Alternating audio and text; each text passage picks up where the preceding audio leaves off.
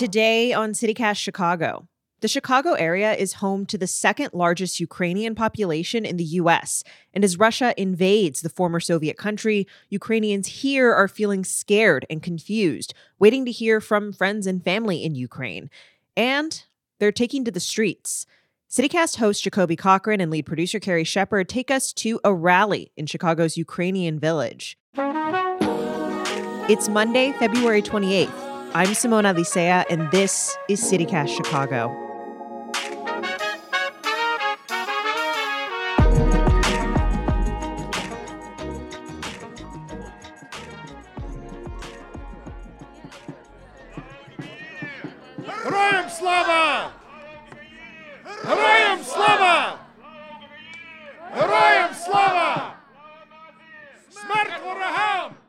Yeah, we should say Ukrainian Village is primarily it's sort of concentrated around Chicago Avenue between Damen and Western Avenue.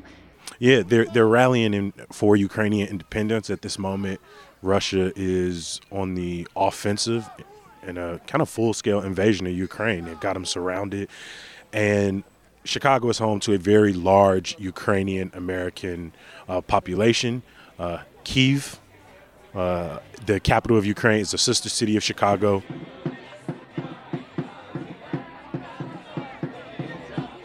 We're on the corner of Oakley and Superior across from the Ukrainian Catholic Church at the Ukrainian National Museum here in Chicago.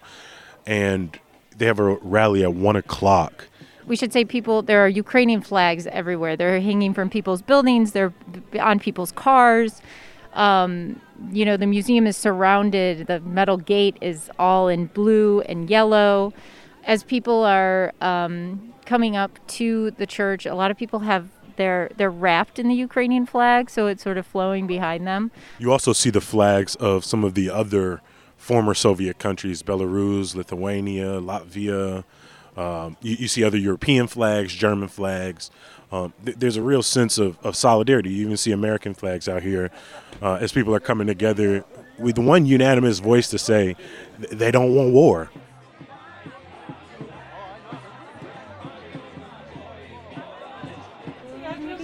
Um, I talked with Lydia, who is the president. She uh, linked me up with Nadia, who is here from Southern California. Okay. That's Nadia. That's Hi, Nadia. Nadia, do you want to talk to us? Yeah, works for you. All right, let's talk inside. Hi, my name is Nadia Hewas. I mean, while this conflict has really, you know, bolstered an invasion over the last week, this is something that has been bubbling under the surface for years, decades at this point. But when did you start to get a sense, maybe in the last few months or even years, that that a larger conflict was going to take place? Actually, the um, larger conflict began in 2014, in fact, in February, just about the same time when we had the um, horrible night at the Maidan when innocent protesters were shot by um, snipers who were aiming at their necks and their chests and their heads. Um, over 130 that had died that night. Um, and since then, uh, with the um, invasion of the Don- Donbass and the takeover of Crimea, we've had more than 14,000 troops die. Over 24,000 people are wounded. 1.4 million have been displaced before this current invasion of Russia. When we start talking about the the reason for this, there are many right? You have uh, Ukraine, which is, you know, maybe split between the Western Ukraine, which is very nationalist, more Eastern Ukraine, which may lean closer towards Moscow. Can you tell me a little bit about sort of the inner conflict inside of Ukraine, the sort of constant pendulum swing between influence in the West and influence in, in Russia since the dissolution of the Soviet Union? I have to personally say that I think that conflict conflict is created outside of Ukraine. I think Ukraine has been very united since independence in 1991. Every single year, the East and the West have worked closer together. And after 2014, the East supports Ukraine. The West supports Ukraine. There is not an East or a West of Ukraine. It's a one Ukraine, and we are all one united people. Do you still have family over in Ukraine right now, or have they left? Are they still there? I do have family in Ukraine. I do have family, and I have many, many friends. My family and my friends are not fleeing at this moment, they are fighting. Are you able to communicate with them? I mean, are there email, phone? I mean, what are the systems like, the communication systems like right now? Well, right now we can communicate. Um, my my uh, mobile carrier is T-Mobile, and they are offering um, cost-free calls to Ukraine until March 3rd. Um, we're also communicating through the internet as long as they still have internet. Um, in fact, I just had a message from my cousin in Lviv who said that um, they had just waited in line at the pharmacy to buy supplies for the soldiers, and as they left, somebody asked them for the list so they could buy the same supplies. And um, when people meet on the street, they talk about what are their plans, where are they going to go, and where are they going to help out the most. No one is fleeing from my family. No, no one. They're going to fight. Do you wish they would come? Do you wish they would leave? I wish for them to have uh, peace, freedom, um, a life that they would like to create for themselves. Uh, it is um, it's their homeland, and uh, it's it's their homeland, and no one wants to leave that. Everyone wants to stay and be safe and free in their in their own country how can Ukrainian Americans show support in this fight when at times again it feels like it's it's global superpowers and, and the people on the ground like you and your family kind of get lost in the in the shuffle? I think our our um, biggest defense is to educate and inform people um, to keep those channels of communication open, to uh, do everything that we can to support democracy and freedom in Ukraine. And I think all of those other things will fall into place after that. Good. Good. Thank you. Can I add one more thing? Of course. Okay. um, I don't know if, if people are aware, but Ukrainian armed forces have supported NATO troops in many conflict areas all over the world including lastly in Afghanistan, getting the last Afghanis and Americans out. Afghanistan was not a NATO country, and yet NATO troops were there supporting. Ukraine was supporting NATO troops.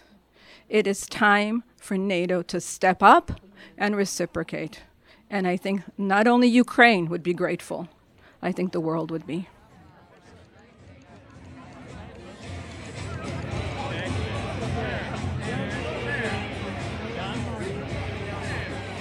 What's your name? Could you say it in Arena, Arena Diva. And you, your, are these your children you're standing with? Okay, how old are they? Five and seven years old.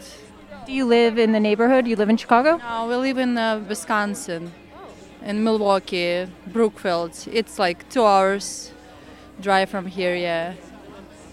Did you come for today? We come with my kids, yeah, and I have another kid in my belly too. Yeah, to pray for our country. We are Ukrainian. We live here, but we are Ukrainian. We have all family in Ukraine. Yeah. Have you spoken to your family in Ukraine? You never know if it's last time or not. Yeah. Are they staying or are they going to leave? Stay. We have uh, really old grandmas, grandfathers. They can leave. And if they're young, they want to fight for our country. I'm so proud of my country. I never expect, I know my country is strong, but after 2014, I was there. It was hard time for us, but right now it's much more worth it and uh, they stay, they fight, they're not give up. Ukraine, you're best of the best. I'll give you your hands off Ukraine. What does yours say? End war. End war. What does yours say? It's beautiful. Thank you. Sure. Is there a is what is that a, a, a flag right and flowers? It's it's very pretty. You did a good job. Thank you.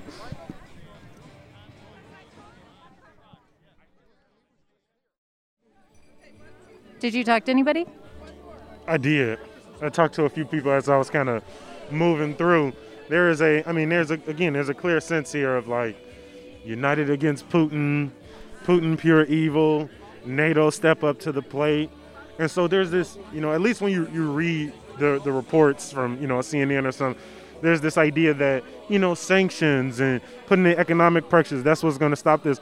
But everyone at these rally feels like, you know, the war's already started. It's time to kind of step up to the plate, NATO to send troops in. I know they've operated their I know they've operated their offensive forces for the first time in their history, but everyone here kind of feels like, you know, the war has started. It's time to like reciprocate and that the the sanctions aren't enough. Read that. Read that sign. Mm-hmm. Boycott all Russian products. You got with the one on the ground. Yeah. It says Ukraine helped NATO in the Balkans, Middle East, Afghanistan. Your turn, NATO. The ball is in your court. Will you get a photo of that too, please? I think they're about to start, so I'm going to move away from the the podium.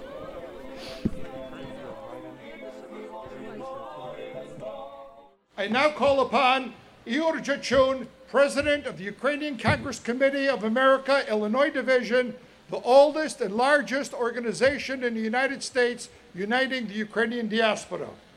President Zelensky has proven his mettle and resisted any and all calls to lay down arms and surrender.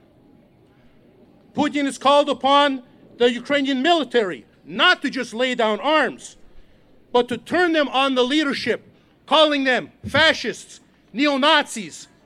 How can a country that elected a Jewish president be neo Nazis or fascists?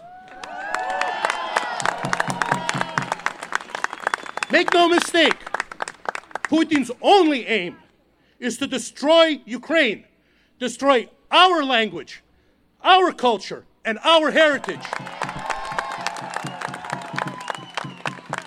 Honorable Congressman Davis, Quigley, Governor Pritzker, it's a pleasure to have you here. And of course, our Mayor of Chicago, the Honorable Lori Lightfoot.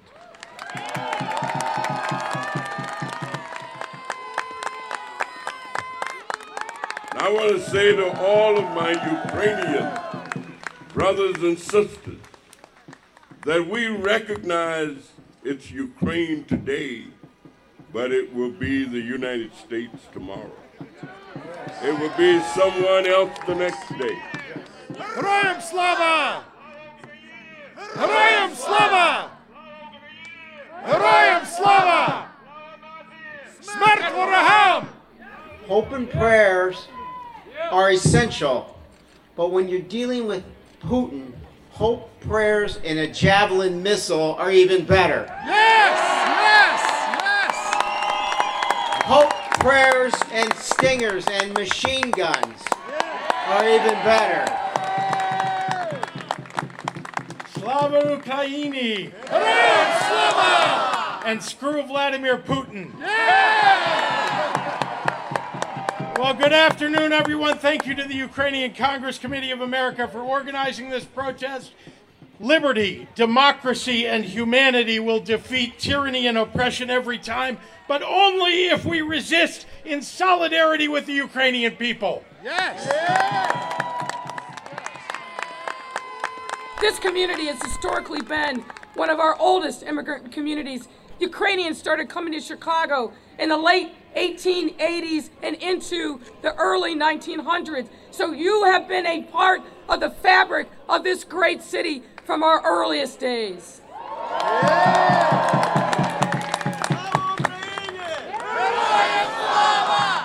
We stand united against the continued bombardment of Ukrainian cities and send our prayers to those who are sheltering in their homeland because of the murderous actions of Vladimir Putin.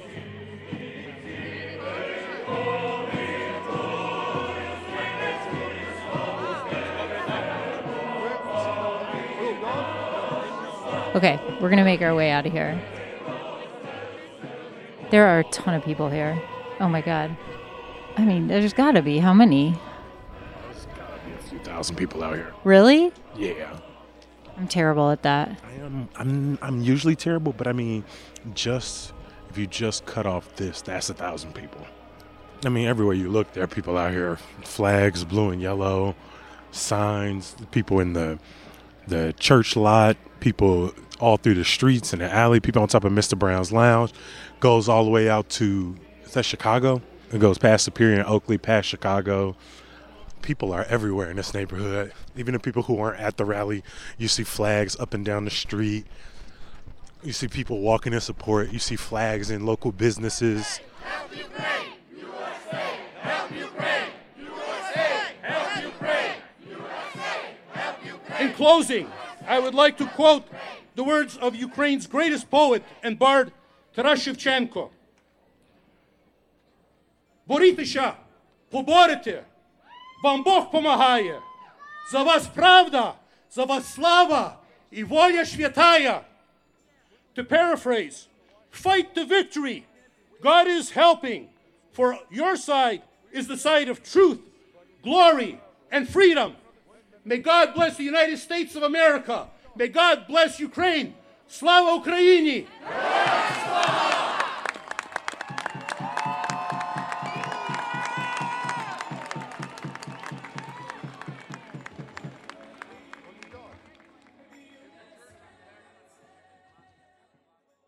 Before we let you go, a little bit of news. Students and staff in Chicago public schools will still have to wear masks today, even as other schools go mask optional. That's what the district said after Governor J.B. Pritzker reversed course late Friday on masks in schools.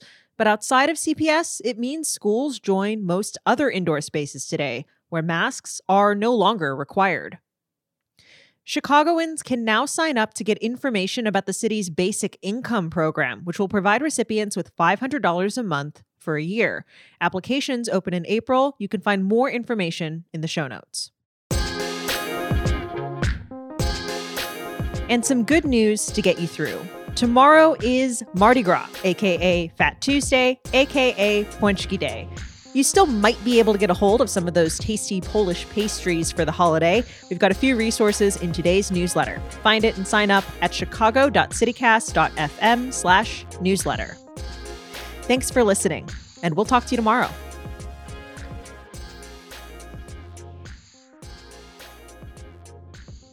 Hi, Congressman. Bye, Congressman. We're currently cutting off Congressman Davis in the alley.